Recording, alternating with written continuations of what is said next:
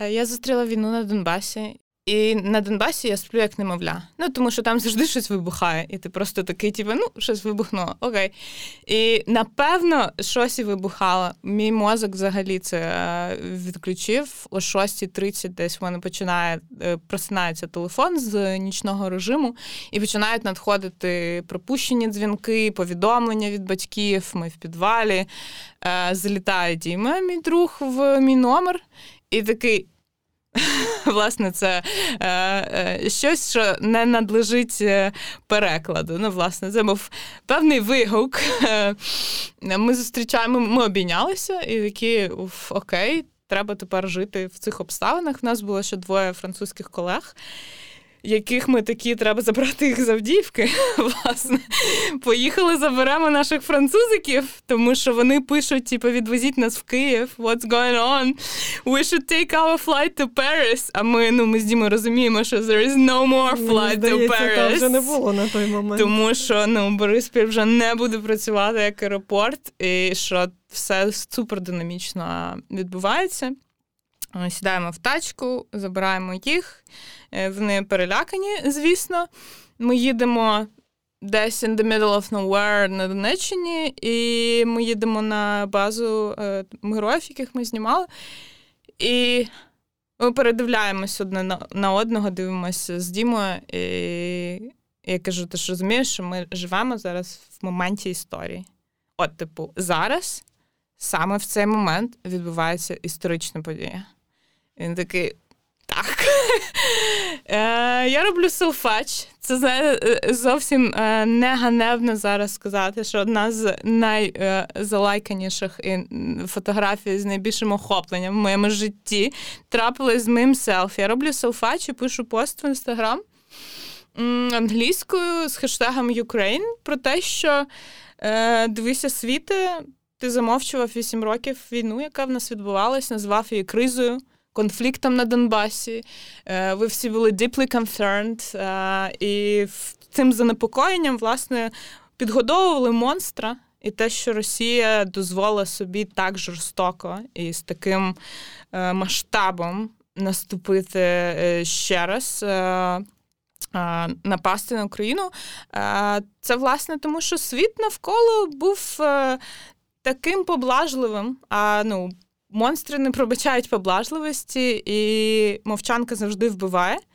Власне, я публікую це immediately під час нашої поїздки, і починається якийсь е, треш, тому що цей пост е, набирає понад 30 тисяч лайків, 4 мільйони охоплення. Я випадаю в рекомендації в Польщі, бо мені пише польська подруга, типу, чи з тобою все окей.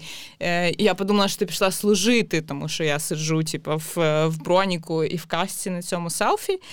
І на мене підписуються якісь тисячі, тисячі, тисячі людей. Твій телефон просто сходить з розуму, його вимикаю, така стоп, нам треба зняти історію. Це подкаст тут і тепер. Мене звати Ольга Сніцарчук. Тут ми говоримо з українськими журналістами про війну і те, який вибір вона змусила їх зробити.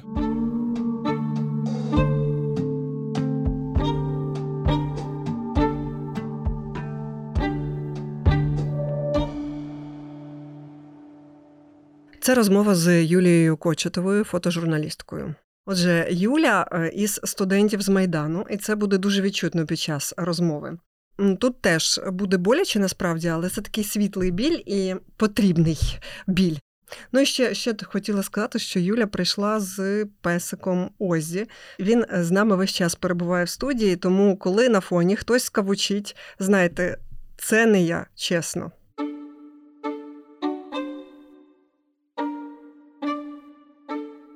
Для мене війна почалась на Майдані. І я реально пам'ятаю єдиний момент, е, коли ось типу було прям страшенно.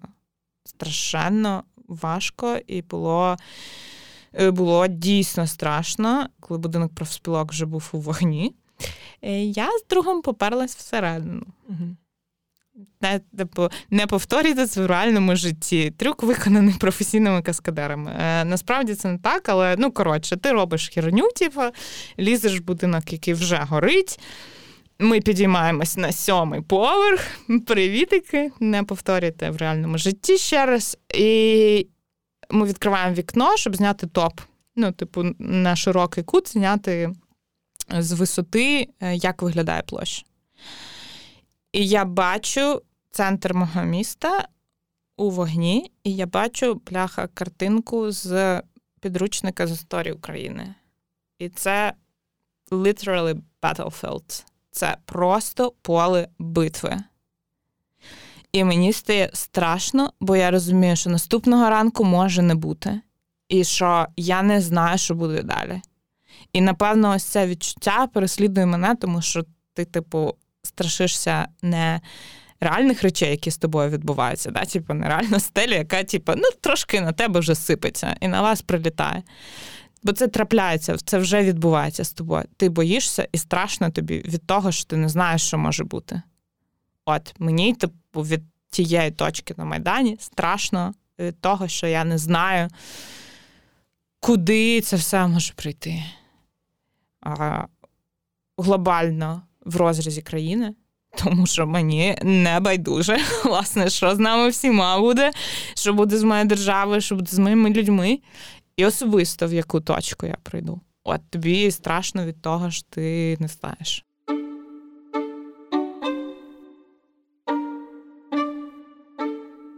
Я чітко пам'ятаю на Майдані, коли мій е, класний друг Гліб е, пішов е, волонтерити, надавати першу допомогу пораненим, але не мав на це ні навичок, ні досвіду.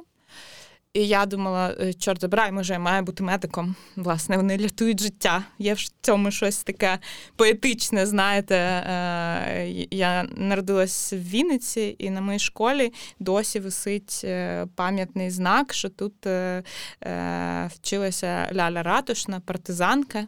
І, власне, ну, весь цей фльор навколо Другої світової, який викладався, вся ця типу історія про партизанський рух.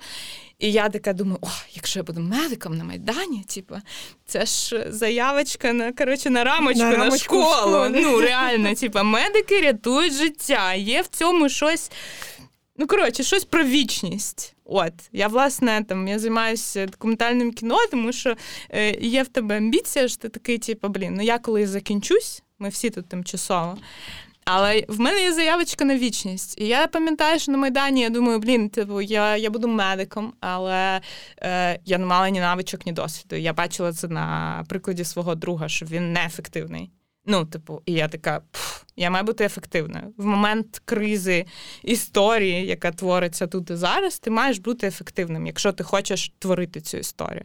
Якщо ти не хочеш творити цю історію, займаєш пасивну позицію, там працюєш з Польщі, відправляєш сюди податки, гуманітарку, whatever, так само.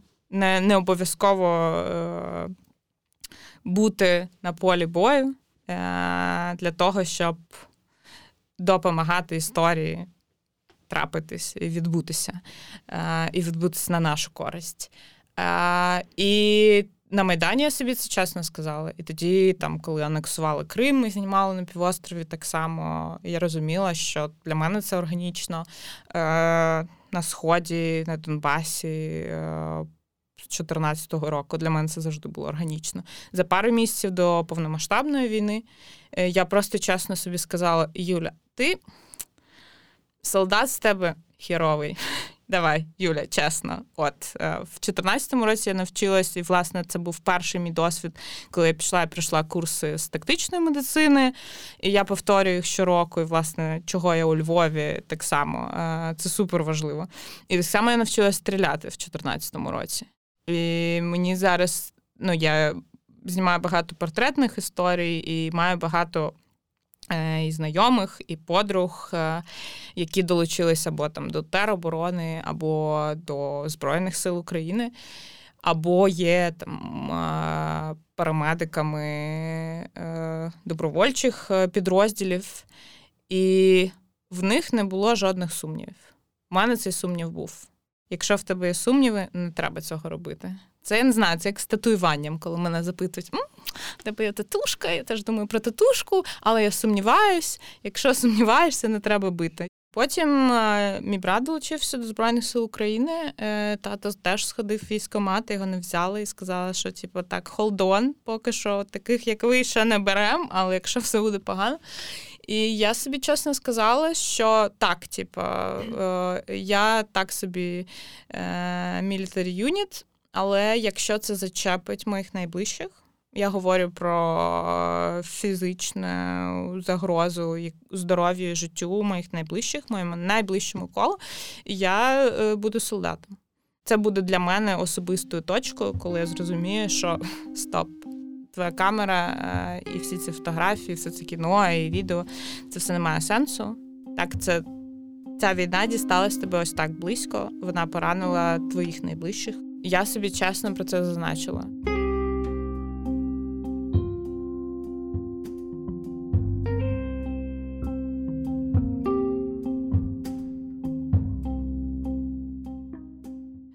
Працювали на Харківщині, uh і працювали і на півночі, і на Ізюмському напрямку, uh і потім працювала, давайте скажемо, південно-східний напрямок Донецької області. Отак. Люди, які залишаються в цих містах, mm. попри те, що були рекомендації виїхати, евакуюватися. Тебе зачіпають їхні відповіді, їхні пояснення, чому вони залишаються? Ну, я впевнена, що ти спілкувалася з ними. Е, в 17-му році працювала над документальним фільмом про дітей, які виростають в зоні бойових дій. І, власне, під час ресерчу е, ми заїхали ну, за дуже непевний нолік з мамою і сином. Е, в їх будинок вже прилетіло.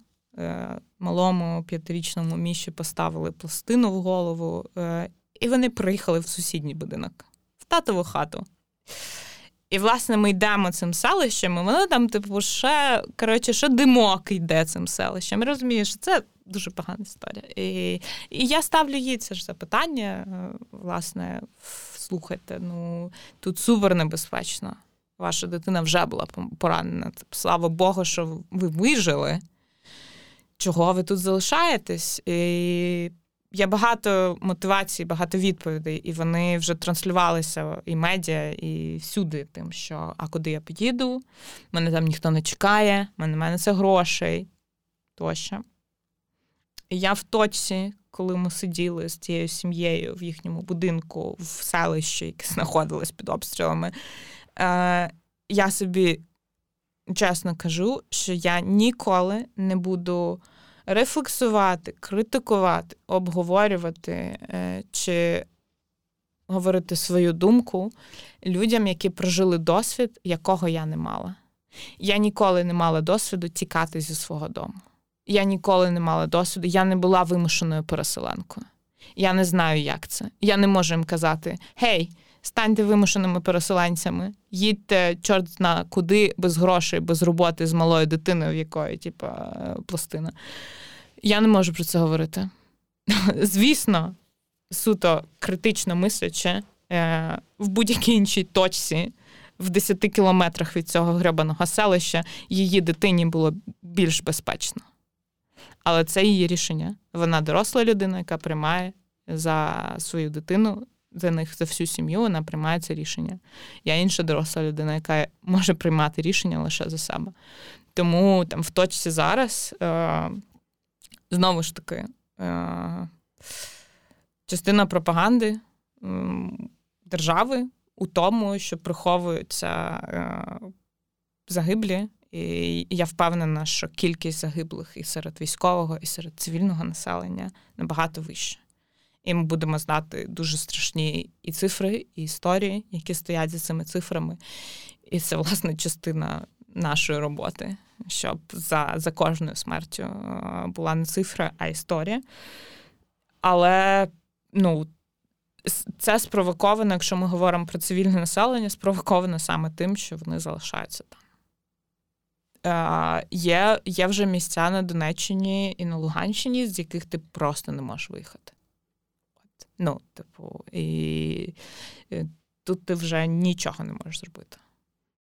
Ти працювала в якомусь місті Н е, в 17-й, там 20-ті роки, і от приїжджаєш зараз в таке от. В це mm-hmm. саме місто, mm-hmm. і от ти бачиш різницю. Є таке місто, і чи ти бачила таке місто в той період і зараз? Різниця для мене полягає не в тому, як це виглядає, а в тому, як виглядаємо ми всі, як виглядають люди там, як виглядаю я сама щоранку. У нас у всіх е, погляд, який ми маємо зараз, це вже не зміниться ніколи. Ну, я е, я точно знаю, що ми покоління війни. І, власне, люди, які зараз е, лишаються е, на Донбасі, не виїжджають звідти, виросли там, жили там 8 років, е, пройшли е, дуже дуже важкий шлях. Е, вони мають специфічний погляд. Який? М- Є щось в цьому між приреченістю і люттю. Я не знаю, як це описати. В фотографії, коли ти обробляєш фотографії, там є фейт, який трошечки повзунок, який ти суваєш, і кольори тьмяніють. От, І ми трошечки але потьмянішали всі. І, на жаль, там це не вирішить типу, татуаж брів чи ще якась ерунда. А це ну, якась штука, яка впливає на тебе на абсолютно іншому рівні. І ось це ключова зміна. Ось це ключова зміна. Ми всі пройшли точку неповернення, і Донбас її проходив декілька разів. Власне, ми маємо не забувати, що це війна для них і для людей, які були там протягом вісьми років, залишалися там протягом вісьми років. Е, вона впливала на них весь цей час. Коли ти говориш про цей повзунок, який повза, е, повзе, і ти е, міняєш трошки колір, та в тьмяніший. Яку ти фотографію бачиш перед очима? З якого міста? Хто на цій фотографії? Я бачу себе в дзеркалі щоранку. Ти сама для себе змінилась? Так, звісно. Я була більш приємна і красива людина е, до цього всього, як і ми всі, мені здається. Озі. Мені здається, ось каже, що і зараз все добре. Е. Принаймні так візуально виглядає. Ти стаєш жорсткішим, спокійнішим, виваженішим, але тьмянішим. Все. Е, я дуже боюсь моменту, коли е, я потьмянію настільки, що я не зможу нічого створювати. Високий рівень чутливості він е, пришвидшує те, що ти втрачаєш свої кольори. От. І я частково їх вже втратила, і я досить свідомо е, щоранку собі кажу: О, Юля, привіт! І поїхали далі. Поїхали далі. А коли е, ти відчуєш цей момент, коли треба буде тобі сказати Юля, привіт, треба перепочити? Е, Так, звісно. Відчуєш? Е, Ну, в мене це є мої найближчі люди, які цим слідкують і кажуть, е, вони кажуть, це не так вічливо, кажуть, це досить е, різко і е, часом з лайкою. А, От коли ти розумієш, ти, ну, це, це вже края, і все треба. Я зараз відпочиваю. Це супер важлива історія для українських журналістів, українських фотожурналістів, українських фільмейкерів, які працюють і документують українських правозахисників так само. Тому що тобі здається, начебто ні-ні, ні я не можу, я не можу як так. Але е, навіть у військових є ротація.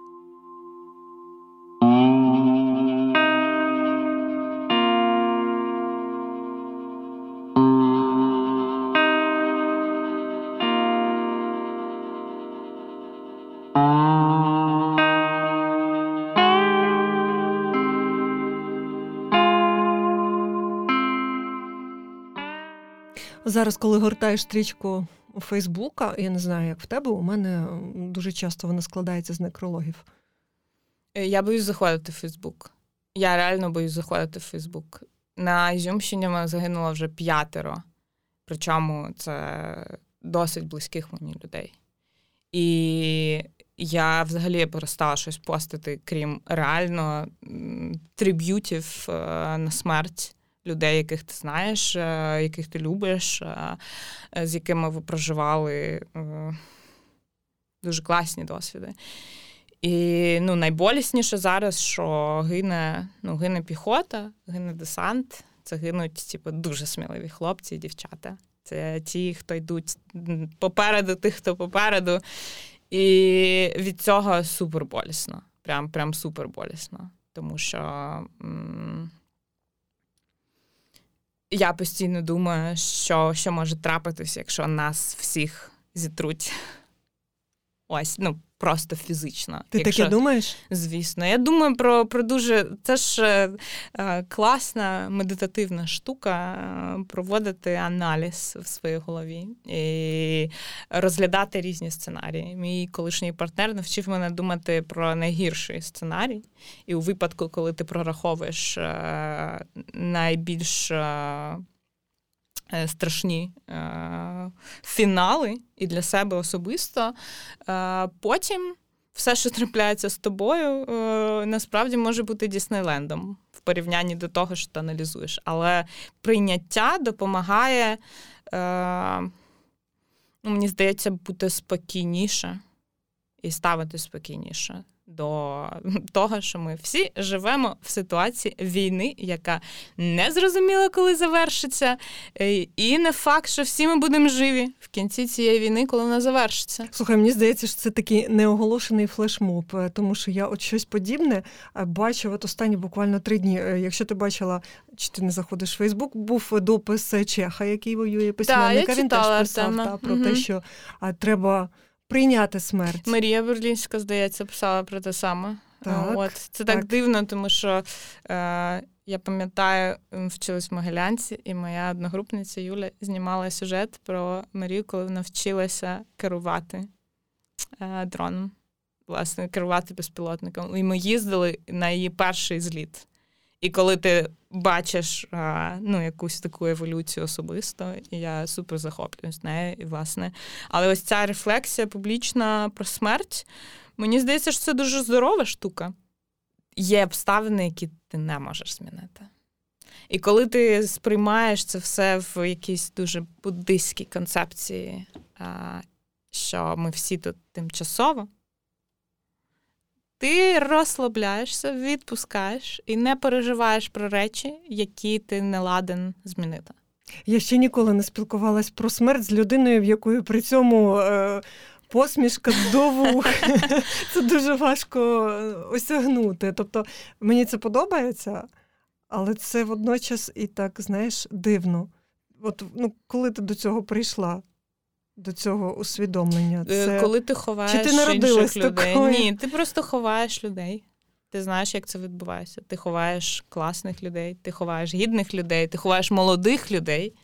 А, Хтось а, е, а, е, помирає на війні, а хтось хворіє ну, хворобу, яку не можна вилікувати. І все, і ти ну, і ти втрачаєш людей, ти бачиш, як це відбувається. Власне, Мене в дитинстві батьки дуже оберігали від смерті. І я Як? не ну, я не, не ходила на та, я не ходила на похорони. Я пам'ятаю, що там перші похорони моя однокласниця Валя, е, вона хворіла на рак, і в 14 років її не стало. І ми сходили на похорон. Це були перші єдині в моєму житті за весь мій там дорослий. Ну, до моменту е- Майдану. Це була єдина смерть, яку я бачила, от фізично. Е, І, власне, Майдан це була точка, де я бачила насильницьку смерть в дуже прямій формі. І щоразу, коли я намагаюся рефлексувати, чи ми обговорюємо з моїми друзями і колегами, з якими ми вже тут 8 років відпочиваємо, та, е, ми говорили про те, ми всі говорили про те, що е, рівень жерсті він був такий трошечки еволюційний. Ну, от, власне, е, я була на Майдані, е, коли побили студентів, і там мене захистила моя камера в цей момент, та, тому що я знімала. І ти бачиш. Ну, слухай, багатьох не захистила, наскільки я пригадую. Ну, власне, е, камера і те, що я ну, опинилася там трошечки 30 пізніше. листопада знімав і е, ну, е, був з розбитою головою. Локація, таймінг. Типу, це ж все. Ну я не кажу, що мені просто пощастило.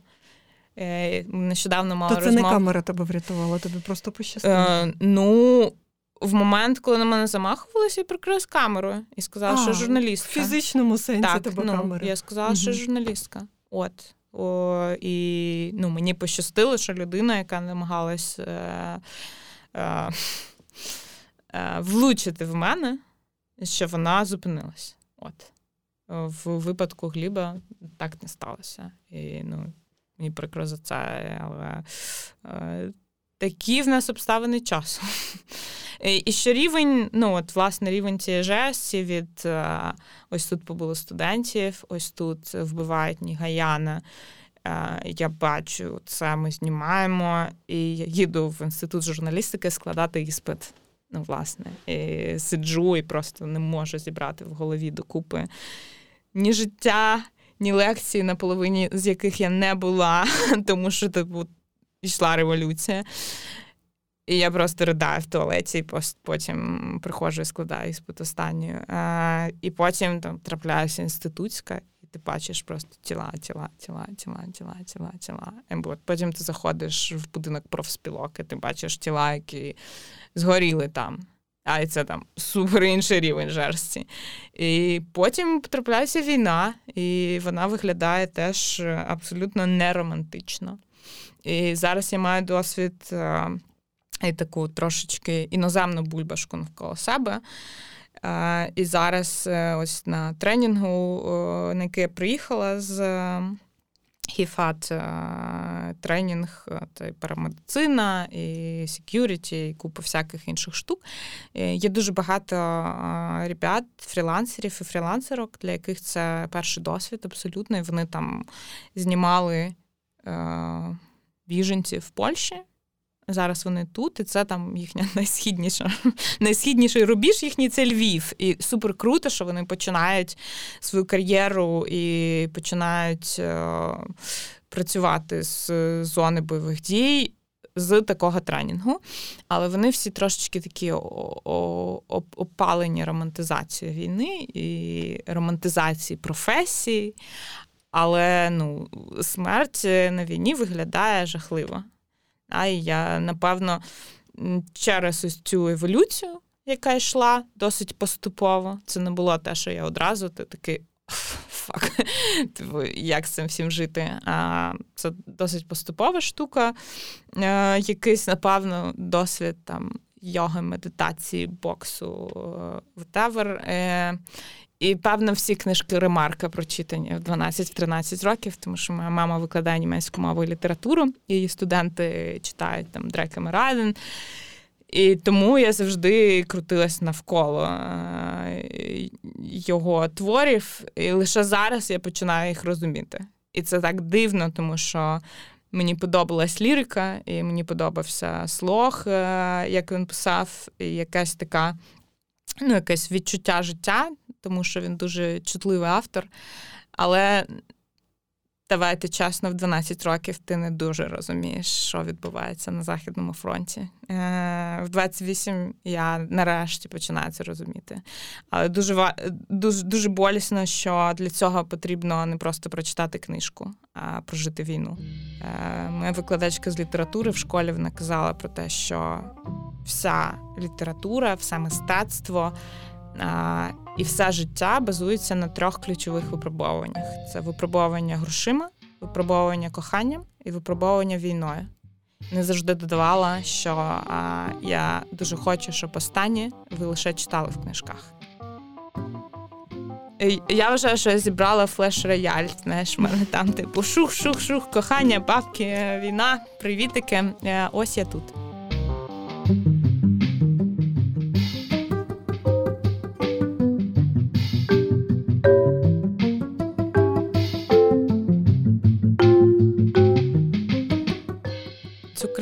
Не перемогти. І я е, люблю цю країну навіть без кокаїну, як казав прекрасний Сергій Ждан. Е, Боже, тільки не починай зараз казати, що е, е, ти ти робила на сході манікюр, наприклад. Бо Ні, так звучить, я не як робила, до цього. я не робила на сході на манікюр, але є історія про манікюр.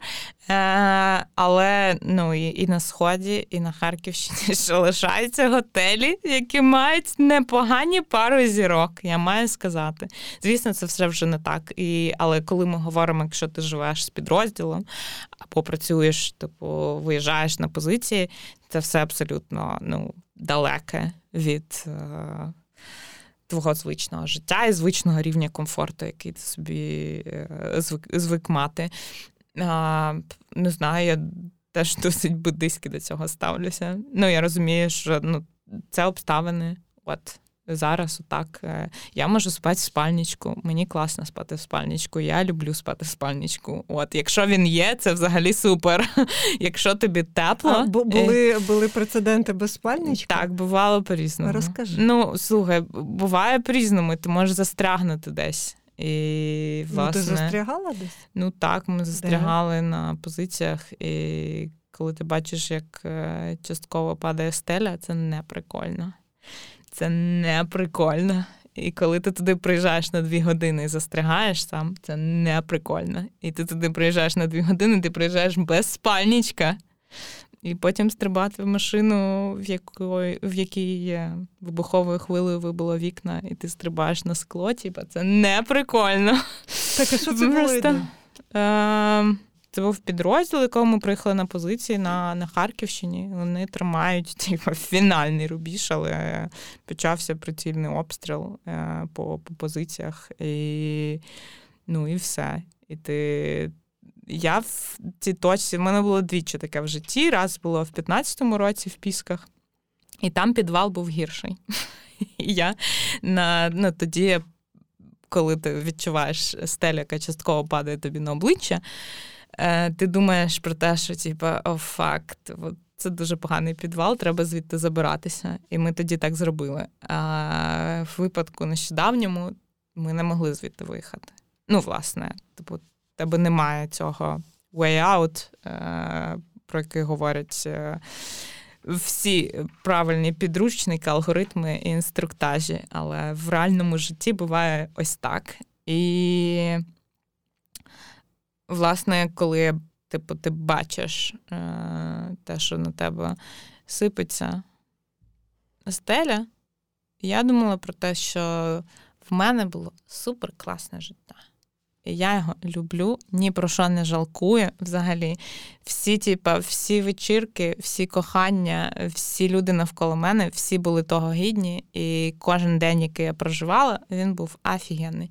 І коли ти це ну, всередині себе за секунду цю думку ловиш, тобі так спокійно. Ти розумієш, що ну, отак, типа, привітики. Потім я говорила зі своїм колегою, е, оператором е, е, і він американець, і він такий каже: типу, я думав про те, що що скажуть моїй мамі. Якого біса я був там? Тіба, що скажуть моїй мамі? І після цієї думки я теж почала думати факт, а що скажуть моїй мамі. І, і це мене більше турбує, ніж там якась типу, особиста перспектива, тому що ти, звісно, думаєш потім про найближчих. А що ж тобі мама сказала на це все? Чого, мама в мене найкраща в світі жінка. А я не сумніваюсь в цьому. Е, вони мною мною пишаються. Е, і на там 14-15 рік я завжди говорила постфактом. Я говорила, що там їздили в Крим. Чи там їздили туди-то. Все добре, люблю тебе. Ось там квіти. Ну, а е. зараз ти що кажеш? Постфактум е, чи частково так, частково ні. Е, от, Але ну, ми більше переживаємо за там, за брата, і, тому що служити зараз це бути нон-стоп залученим. Я все-таки маю можливість взяти собі квиточок, приїхати на Львов, зайти в хліб і вино. І завдячую цьому Збройним силам України. От, Тому, е, та, звісно, переживають. Слухайте, це треба. Е, я вже буду перейматися, що не будуть слухати цю розмову. Дізнаються щось, що вони ще не знали. І я отримую повідомлення, що Юлічка, Власне, коли ти вже приїдеш, і ото перестанеш там їздити е, і підставляти свою сраку в різні місця. От, але ну, це, це певне, теж, мені здається, історія про адекватне батьківство. Мені ніколи нічого не забороняли. І е, я вчилась в худшколі, і мені завжди купляли найкращі фарби. Якщо я хотіла ходити в рваних джинсах, я ходила в рваних джинсах. І мої батьки завжди були на моєму боці і завжди мене підтримували. І тут зараз так звучить: і якщо я хочу на війну, на першу лінію, то я їду на війну на першу а, лінію. Тому що це моя війна, і тому що це наша війна, і тому що це війна е, моїх батьків. Але вони знають, що наше покоління зараз це покоління війни, і нам це вигрібати.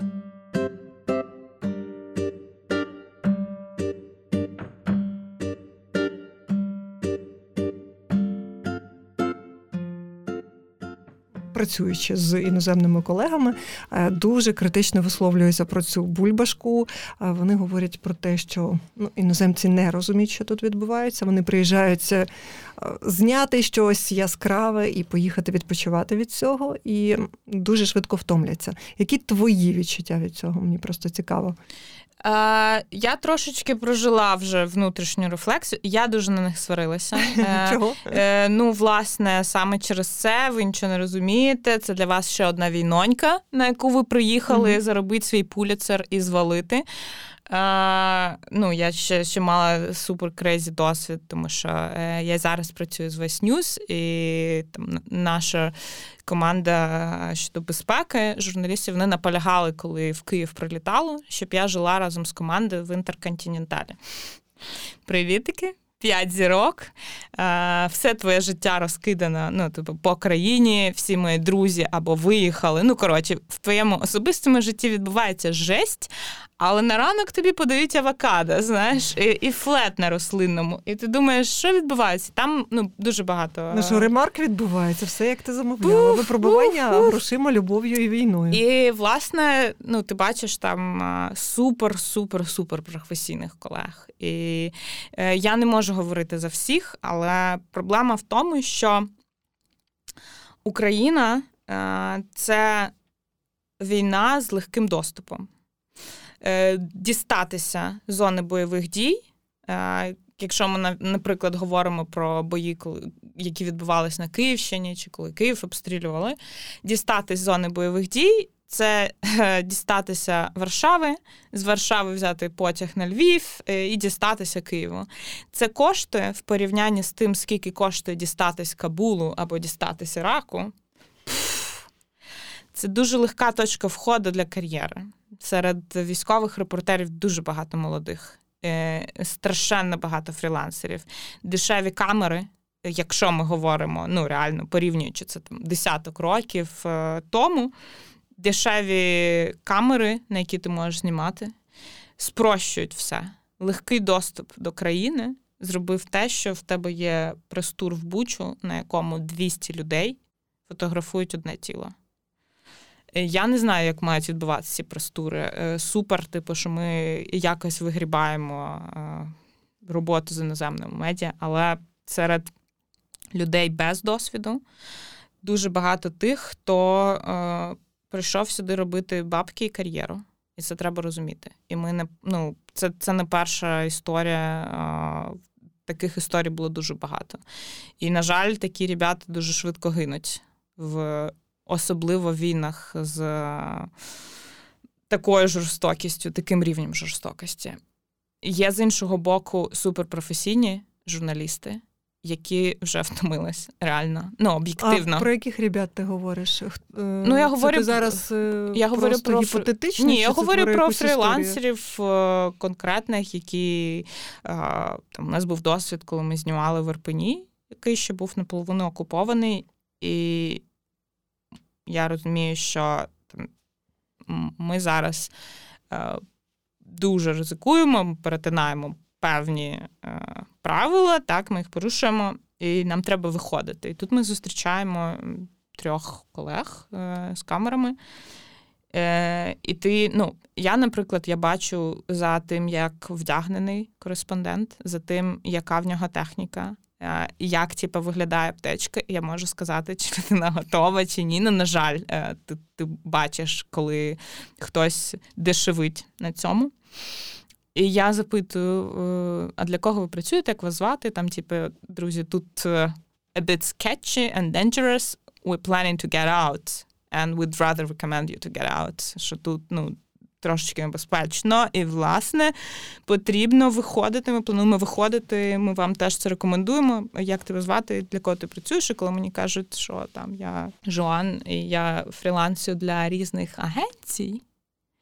Я думаю, чорт забирай, чувак, ти можеш тут загинути. Ти, типа, фрілансер для різних агенцій. Тебе, ну, я я з розмови відчуваю, що ну, одна справа, коли ти робиш а, це для того, щоб трошки патетично, але там, нести правду, а розповідати правду світу. Хтось приходить сюди робити кар'єру. От, е, На жаль. Е, Інша е, частина іноземних колег суперпрофесійні, але вони реально е, коли ти 15 років висвітлюєш конфлікти, і ти знову приїжджаєш на війну, і вона жорстока і страшна, тому що наша війна це регулярна армія з регулярною армією. Рівень, а, кількість загиблих набагато вищий, ніж коли це регулярна армія, і там а, комбатанти, чи партизани, чи whatever. А, І вони, як і професійні військові, в цій професії ти ну, гасиш в собі емоції, тому що емоції в обставинах ризиків, високих ризиків, вони тобі лише заважають. Ти маєш ну, гасити в собі емоційну складову, коли ти гасиш її протягом 15 років, і це для тебе восьма війна. Це дуже важко.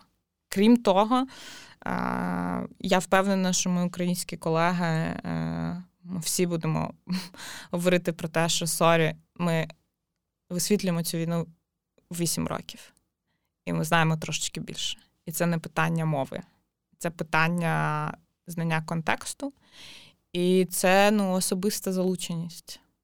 Е, я вважаю, що не можна вимагати від іноземних колег, щоб вони разом з нами тут ридали. Знаєте, о, бідна українонька. Ну, звісно, ні, це це частина їхньої роботи. Але ось рівень емпатії міг би бути вищим. Ну, Дуже неприємно розуміти, що твоя країна, твоя історія, твоя кров для когось це ну, просто плацдарм, типу, зробити кешу і зробити Українсь... собі ім'я. Українські журналісти тут е, в, твої, в твоєму уявленні які? Е, та ми бахнуті, ну, ми, теж, е, ми бахнуті, не сміливі, і мені я взагалі не розумію, як ті, хто там працюють безперервно 8 років, тому що я не працювала безперервно, і там я режисувала кіно і робила бізнес. Там, Наприклад, як це Мар'ян чи Макс Лєвін. І Це велетенська втрата для нас всіх. Настя Станко, з якою ми бачились на тренінгу. Е, ті, хто висвітлював і працювали 8 років безперервно ми можемо повчити дуже багатьох ветеранів е, іноземних, які приїхали і розповідають нам, що пф, тут все не так, в Афганістані все інакше. Як це ми не можемо embedded battalion? Е, я супер захоплююсь насправді, особливо тими, ну, хто робили це раніше і продовжують це робити, і мають на це сили. Тому що знімати, писати, говорити про свою війну це не просто знімати, говорити і писати про війну. Це дуже особиста історія. І я щоразу запитую себе, чи це робить мене сильніше в професії, чи робить мене слабше в професії. Сильніше, тому що так, ти знаєш мову, контекст, людей, обставини, локацію але слабше, тому що тобі болить в десятки разів більше, ніж комусь іншому, тому що це твої люди гинуть. А це тому, що ти боїшся відкривати блядський Фейсбук щоранку, бо там знову буде красиве фото людини, яку ти любиш, і її вже немає. А, І я не знаю, мені б дуже хотілося втомитися і сказати I need a break. Е, але в нас ну, в нас немає такої розкоші. Е, це наша війна, і е, маємо робити свою роботу.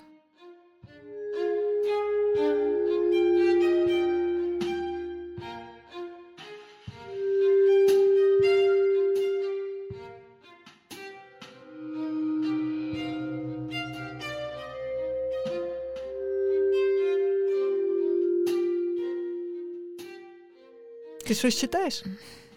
Зараз да. е, мій режисер монтажу Вова, привіт, ти красунчик. Він зараз служить. Е, от я напевно е, зараз це всім своїм кентам передаю привітики, тому що всі мої найближчі е, залучені в активній фазі. Давайте так, залучені дуже багато друзів моїх і найближчих служить, і колег моїх служить.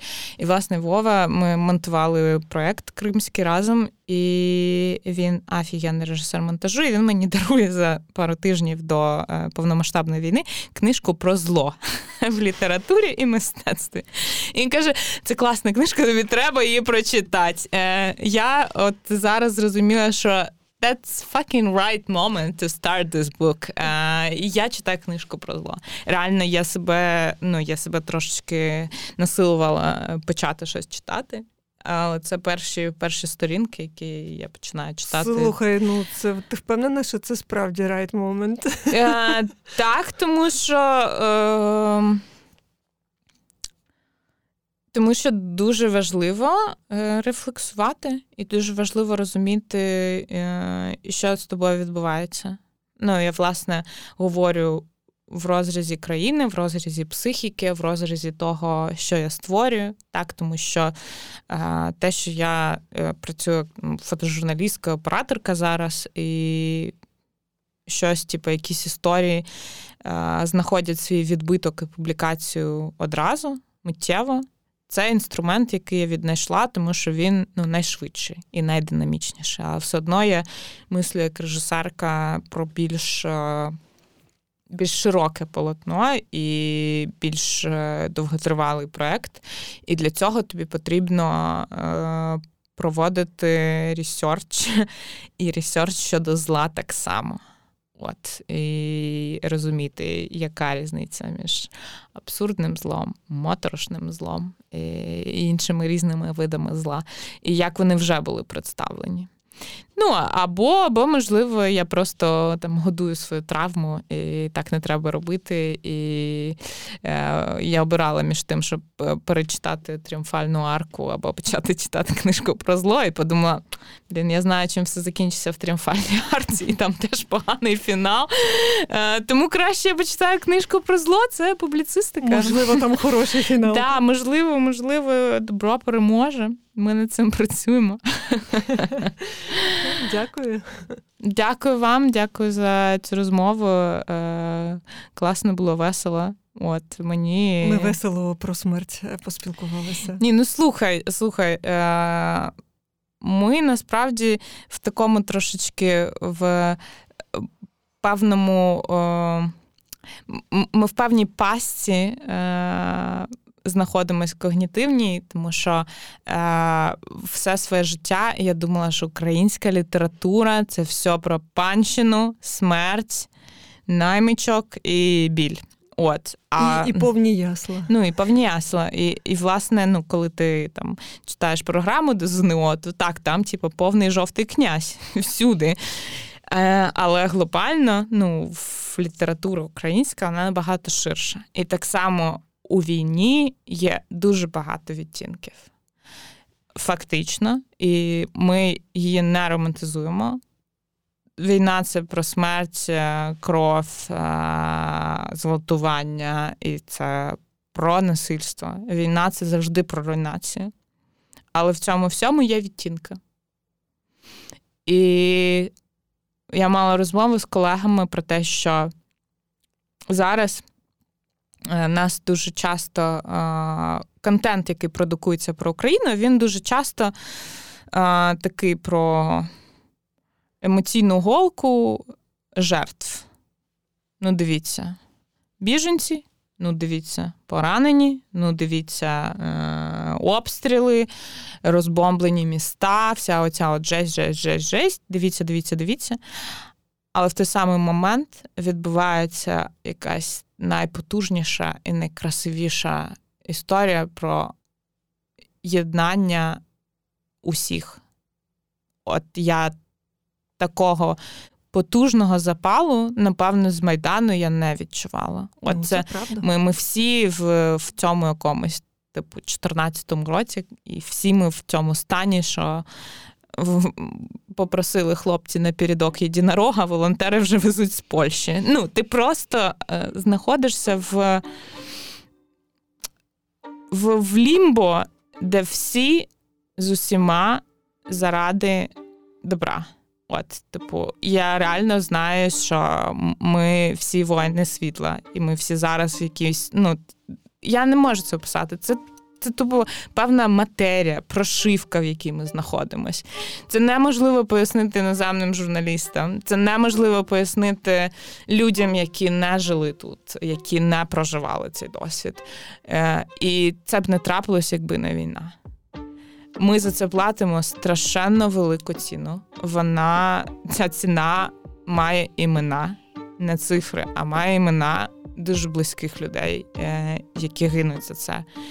І я дуже, дуже, дуже, дуже сподіваюся, що ми цю історію не просремо.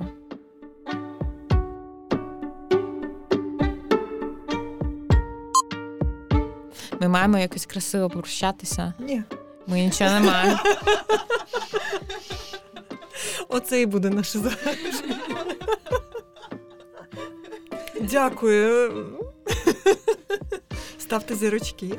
А, пуф, так, то треба відбівочку вам зробити, де на яких платформах? Давайте.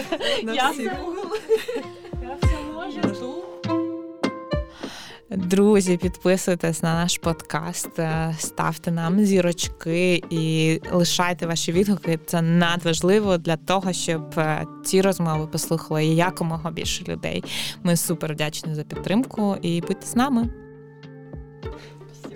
Іга! Може просто Іга! Я вже на його місці.